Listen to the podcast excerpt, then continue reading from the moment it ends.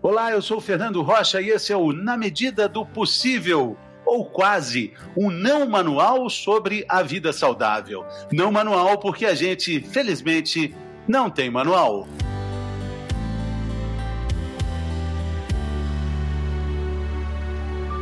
gravidez de risco e medicina fetal.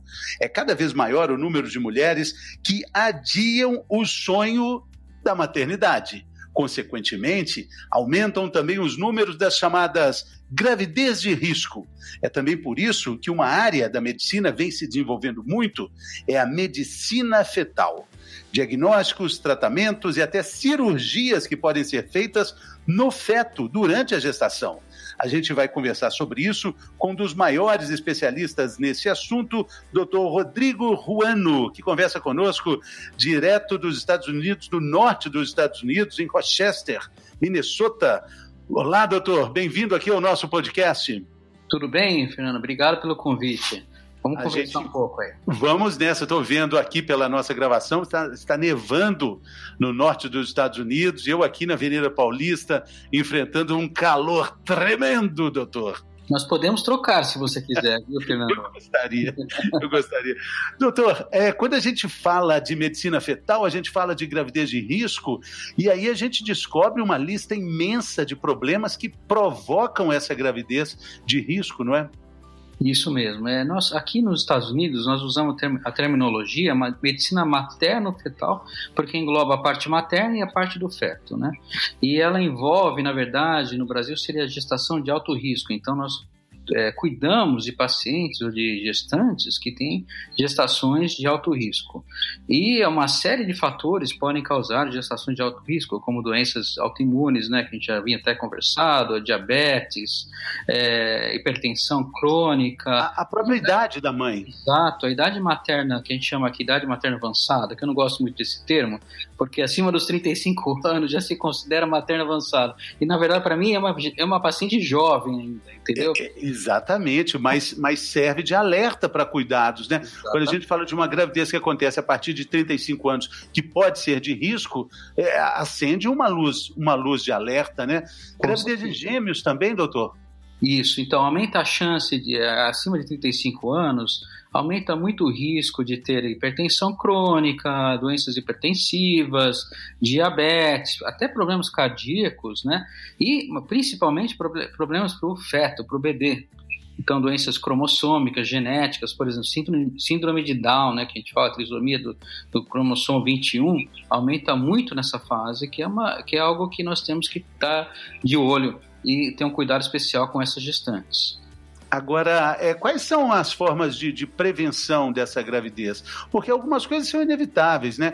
Eh, se a gente considerar que até o próprio tratamento para fertilização, para fertilidade, ela pode provocar uma gravidez de risco, a idade. Então, eh, não, não tem jeito de, de lutar contra isso. Mas existem tratamentos. Qual é a profilaxia? Boa pergunta. A prevenção, nós não temos uma prevenção muito boa, porque, claro, como você já falou, a paciente já tem acima de 35 anos, falando da idade materna agora, é claro que nós vamos ter que lidar com alguns problemas. O melhor jeito de lidar com isso são dois aspectos, eu recomendo. Um é, é a consulta antes da gravidez, que chamamos consulta pré-conceptual, que nós podemos fazer um panorama, uma avaliação da, da futura gestante antes dela ficar grávida e ter uns exames e fazer tudo é, antes para a gente poder planejar melhor essa gravidez. E a outra é um pré-natal adequado, com exames adequados, etc, etc. E uma vez identificando um problema, por exemplo, vamos, se a gente identificar diabetes, vamos tratar o diabetes. Se a gente identificar hipertensão arterial crônica, vamos tratar a hipertensão. Se ela desenvolver pré-eclâmpsia, que é uma doença hipertensiva relacionada que aparece na gravidez e quando a gravidez termina, a doença também vai acabar, é, nós podemos tratar. Então, a prevenção, na verdade, é muito pouca em obstetrícia, mas o tratamento é fundamental. Eu chamo de prevenção pré-natal. Pré-natal bem feito é, se torna um modelo de preventivo, de prevenir doenças graves. Porque o mais importante, Fernando, por exemplo, se a gente tem uma paciente com diabetes, é claro que ela pode ter uma, uma gravidez saudável, do ponto de vista a correta e até fazer o parto no final da gravidez, mas nós temos que evitar a complicação ou as complicações da doença. Então, isso é uma forma de prevenção também. Então, pré-natal adequado, com especialista adequado e com medidas adequadas, nós podemos prevenir complicações e depois essa gestante pode ter, mesmo tendo diabetes ou hipertensão ou idade materna avançada, ela terá uma gravidez adequada. É, é uma investigação, né, doutor, que é, que é necessária, né? Isso. Uma investigação inteira. Então, é, é fazer uma avaliação clínica da paciente, laboratorial e os exames da, do, do, do bebê também, como a ultrassonografia, etc, etc. Aí a gente entra nessa questão, né? É, estamos falando de uma área da medicina relativamente jovem, anos 60, a gente estava fazendo uma conversa aqui antes da gravação. Isso, isso para a ciência é, foi ontem, né, doutor? Estamos falando de cirurgias que são feitas no feto também. Aí avançando um pouco mais para essa para a área, né, doutor? É, na verdade, é muito interessante. Mais ou menos em torno de 1960, na década de 60, é, que se começou a estudar mais a parte do feto. Hoje em dia, nós consideramos o feto como um paciente. Entendeu? Então, nós temos até é, números de registros médicos para o feto e tratamentos, e nós avançamos muito no tratamento. Nós podemos oferecer inúmeros tratamentos para o feto, para o bebê de, antes de nascer. Por exemplo, transfusão sanguínea, um dos problemas graves que temos, que a gente vê, principalmente no Brasil às vezes, é que a paciente ainda tem um tipo sanguíneo negativo e se o feto tem positivo, pode ter uma reação ao sangue. Então, o feto pode desenvolver anemia grave, pode até morrer. Então, nós fazemos a transfusão. Isso tudo com hoje em dia com rastreamento diagnóstico através da ultrassonografia, menos invasivo. Então, nós melhoramos muito os, os aspectos de diagnóstico e tratamento.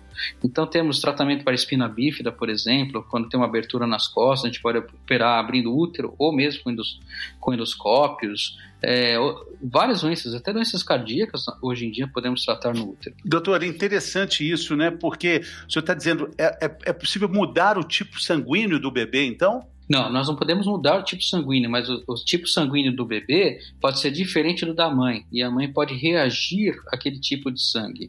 Então, isso chama é, isoimunização RH, que RH é o tipo de sangue que nós temos, tipo A, B, C, etc., ou tipo positivo e negativo. Na verdade, o RH é positivo e negativo. E se for negativo a mãe positivo o feto, a mãe vai de, ter anticorpos contra o, o tipo do sangue do, da criança no útero, do feto.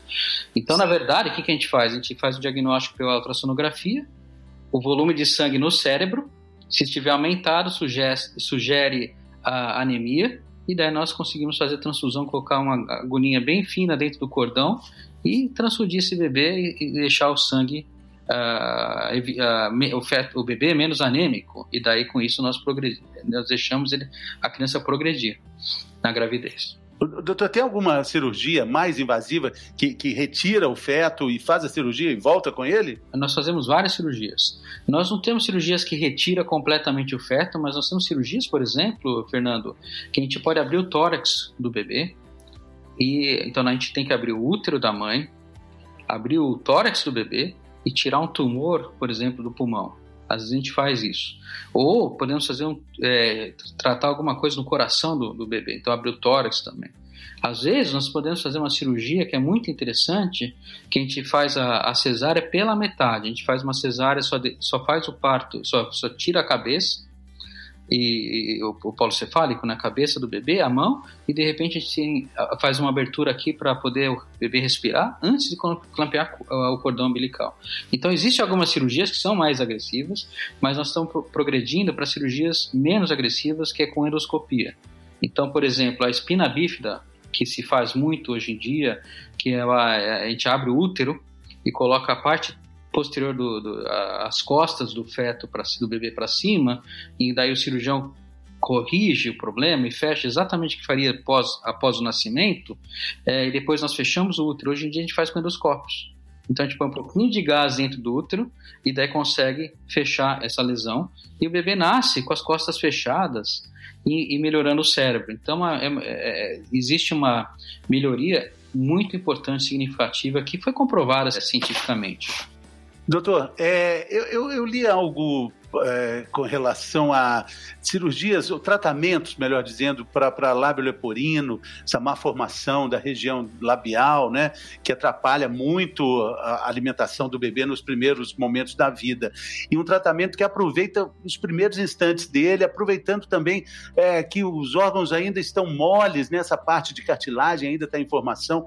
Tomando isso por base, existem algumas intervenções que podem é, corrigir é, má formação, alguma intervenção nesse sentido, aproveitando ali a formação do feto? Sim, nós estamos é, fazendo muitas cirurgias atualmente já. É, por exemplo, eu já mencionei a espina bífida. Se a gente corrigir a espina bífida no útero, melhora muito a parte cerebral. Então a gente reduz a chance de líquido no cérebro, que chama hidrocefalia, e a parte posterior do cérebro que cai para baixo por causa da abertura que existe, né, por causa do defeito, quando a gente fecha o defeito, a parte posterior volta. Então a criança nasce com o cérebro muito melhor, praticamente semelhante ao normal. Não é exatamente normal, mas muito bem. As crianças andam, deambulam. Então uma, existe uma melhoria de qualidade de vida muito grande. Nós podemos fazer cirurgia para ressecção de, ressecções de tumores, como eu falei, ressecção de tumores que, que a criança pode morrer no útero e antes de nascer nós podemos ressecar aqueles tumores. E o mais interessante que eu faço muito, por exemplo, é a hernia diafragmática, quando tem um buraco no, no diafragma. Se eu estiver falando muito complexo, você me, você me para e fala, hein? Porque eu estou entendendo. São complexas, mas vamos dizer que o pulmão da criança não esteja desenvolvendo do direito. O que, que nós podemos fazer? A gente pode entrar com um catéterzinho, um endoscópio bem fininho na, na boca do feto, na traqueia do feto, como se fosse entubar o feto, e o bebê, e daí a gente coloca um balãozinho e daí distende o pulmão. Então, essas crianças nascem com pulmão que não poderia, um pulmão muito pequeno, que teria dificuldade para respirar e sobreviver, e quando essas crianças nascem, o pulmão maior. E isso foi muito, eu fiz muito desses estudos aí no Brasil, e agora estou fazendo nos Estados Unidos. Espero voltar e fazer no Brasil de novo. Mas essa é, e, e tem, e existem vários problemas. Problemas na bexiga, por exemplo, de malformação, que às vezes tem obstrução na bexiga. Se a gente deixar a obstrução, afeta os pulmões e os rins. Né? A criança morre ou tem de, vai, ter, vai precisar de diálise e, e transplante. Se a gente conseguir parar esse problema e, e desobstruir, criança pode ter uma qualidade de vida muito melhor e sobreviver, né? Então, é Agora, é... doutor, qual é a diferença de fazer a cirurgia no feto? Nós estamos falando de que idade gestacional, numa média, assim? Eu queria perguntar isso para questionar. Qual é a diferença de fazer essa cirurgia, que tem um risco muito grande, no feto e uh, ou esperar o bebê nascer? É, é, boa pergunta, Fernando. A gente pode fazer cirurgia desde. Eu faço desde 16 semanas, quarto mês. Quatro Até, meses. É, eu faço, por, mas é, porque, qual, quais são as indicações da cirurgia fetal, né, das cirurgias fetais? A primeira é assim, aquela situação que, por exemplo, se a gente esperar e fazer o parto, a criança não vai sobreviver. Entendeu? Então tem situações. É fato. Por, é fato. É, então tem, por exemplo, situações que eu expliquei que o pulmão é muito pequeno, uma hérnia diafragmática congênita, que é uma doença específica, e daí a criança tem um pulmão muito pequeno, quando nasce, mesmo usando ventiladores ou é, é, respiradores é, diferentes ou de alta tecnologia, essa criança não vai sobreviver. Ou vai ficar no, no, no na, na neonatal durante um período muito grande, entendeu? Então, esse é o objetivo principal, diminuir a sobrevida. O segundo é a melhoria da qualidade de vida. Por exemplo, a espina bífida, Assim, nós podemos fazer o parto e o, e o, tratamento logo após o nascimento, mas essas crianças geralmente vão ter que ter um catéter para drenar o excesso de líquido do cérebro, que a gente chama de hidrocefalia. Se a gente fizer essa cirurgia antes da criança nascer, ao redor da 24ª, 25ª semana, que é o sexto mês mais ou menos, essas crianças não têm tanta hidrocefalia, ou mesmo não têm. Então nós vamos evitar o catéter. Entendeu? E os estudos confirmaram isso, de 80% de chance, vamos dizer, só dando uns números para você, 80% de chance, se a gente fizer o tratamento depois do nascimento, praticamente todas as crianças, 80% delas vão ter hidrocefalia, líquido na cabeça. Se a gente fizer antes, menos de 40%, então reduz muito a chance de ter problemas. Então, primeira coisa, a indicação é diminuir a chance de óbito, ok? Segunda coisa é tentar melhorar a qualidade de vida dessas crianças, sabendo que o tratamento pós-natal seria limitado, entendeu? Então esse é esse, esses são nossos conceitos. Doutor, é porque existem alguns, o nosso corpo é tão perfeito nessa máquina fantástica, né?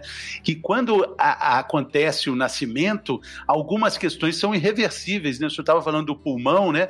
Quando o bebê respira e ele não vai mais usar o cordão umbilical, pronto, acabou. Aquilo não volta, o pulmão não volta ao, ao jeito que era enquanto ele estava no feto. É, é aproveitando isso também que a cirurgia acontece, também por questões assim? Exatamente. Essa é parte bonita dessa especialidade que eu tanto amo, entendeu? É que, na verdade, nós temos a oportunidade, Fernando, de melhorar a situação antes de clampear o cordão.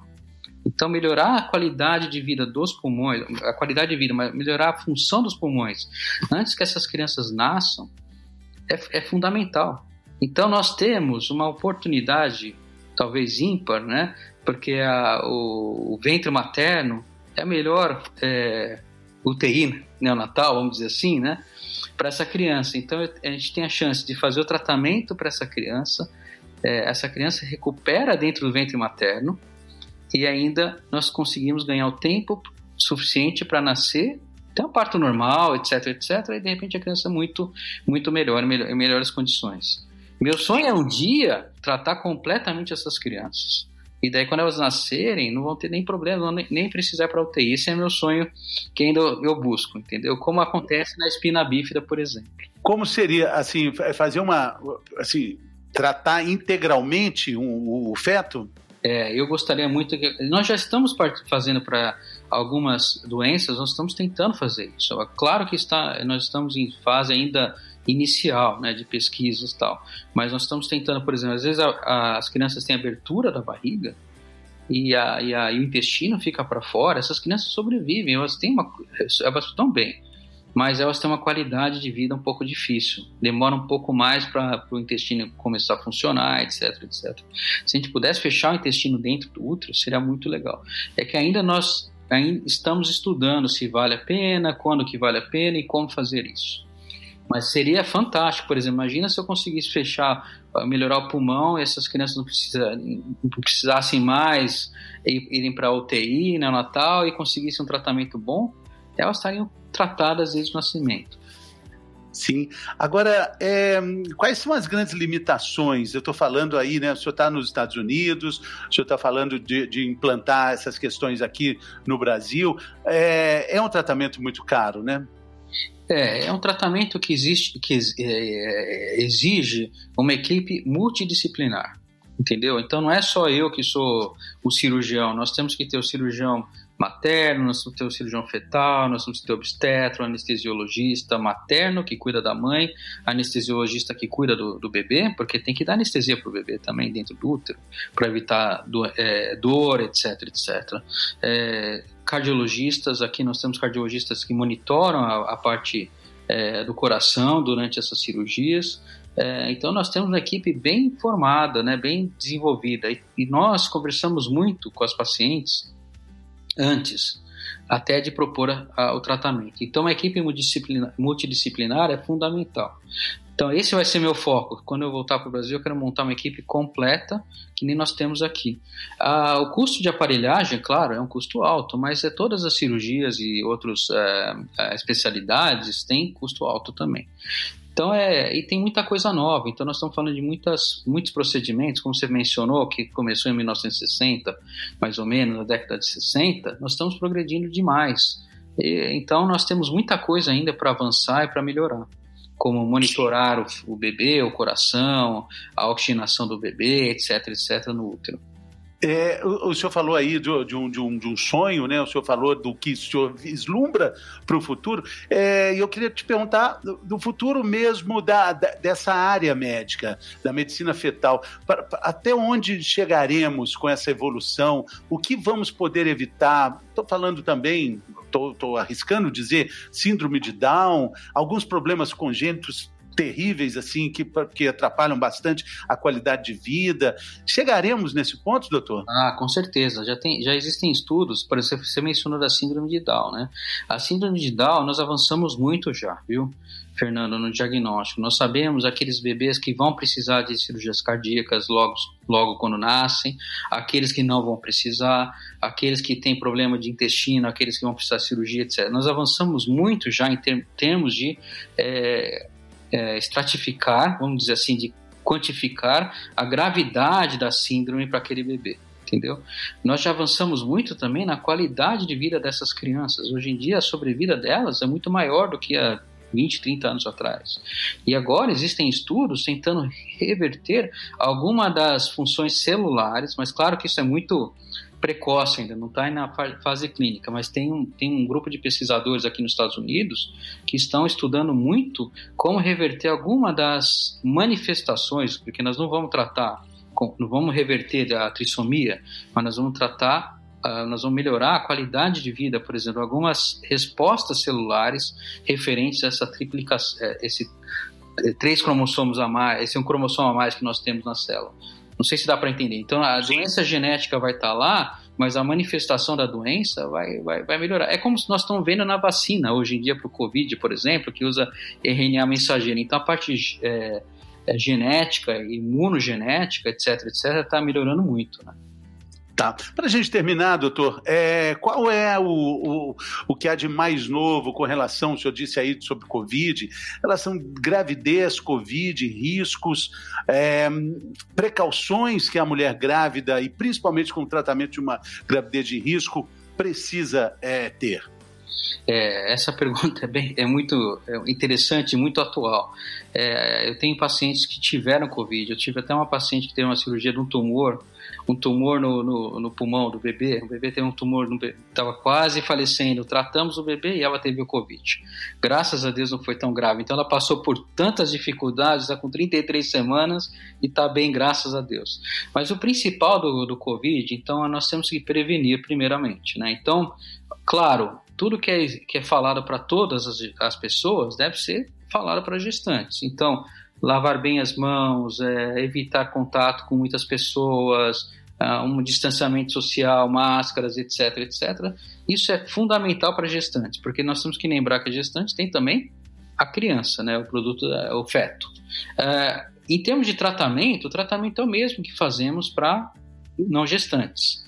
E o mais interessante que tem atual agora é que as, as sociedades americanas né, de ginecologia e obstetrícia é, estão recomendando a vacinação para gestantes, apesar de não ter tanta um, é, tantos dados científicos, né, os estudos que, que mostram segurança ou complicações nas gestações.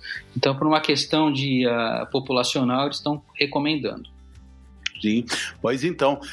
Doutor, muito obrigado pela participação, um grande abraço. Leve um pouco aí do calor brasileiro para Minnesota, norte dos Estados Unidos, e a gente fica com um pouquinho de neve, que é muito bom dar uma refrescada nesse verão brasileiro também, né? Ah, é gostoso, viu, Fernando? Obrigado pelo convite, foi um prazer falar com você. Um abraço para todos aí, viu? Valeu, pessoal, até a próxima.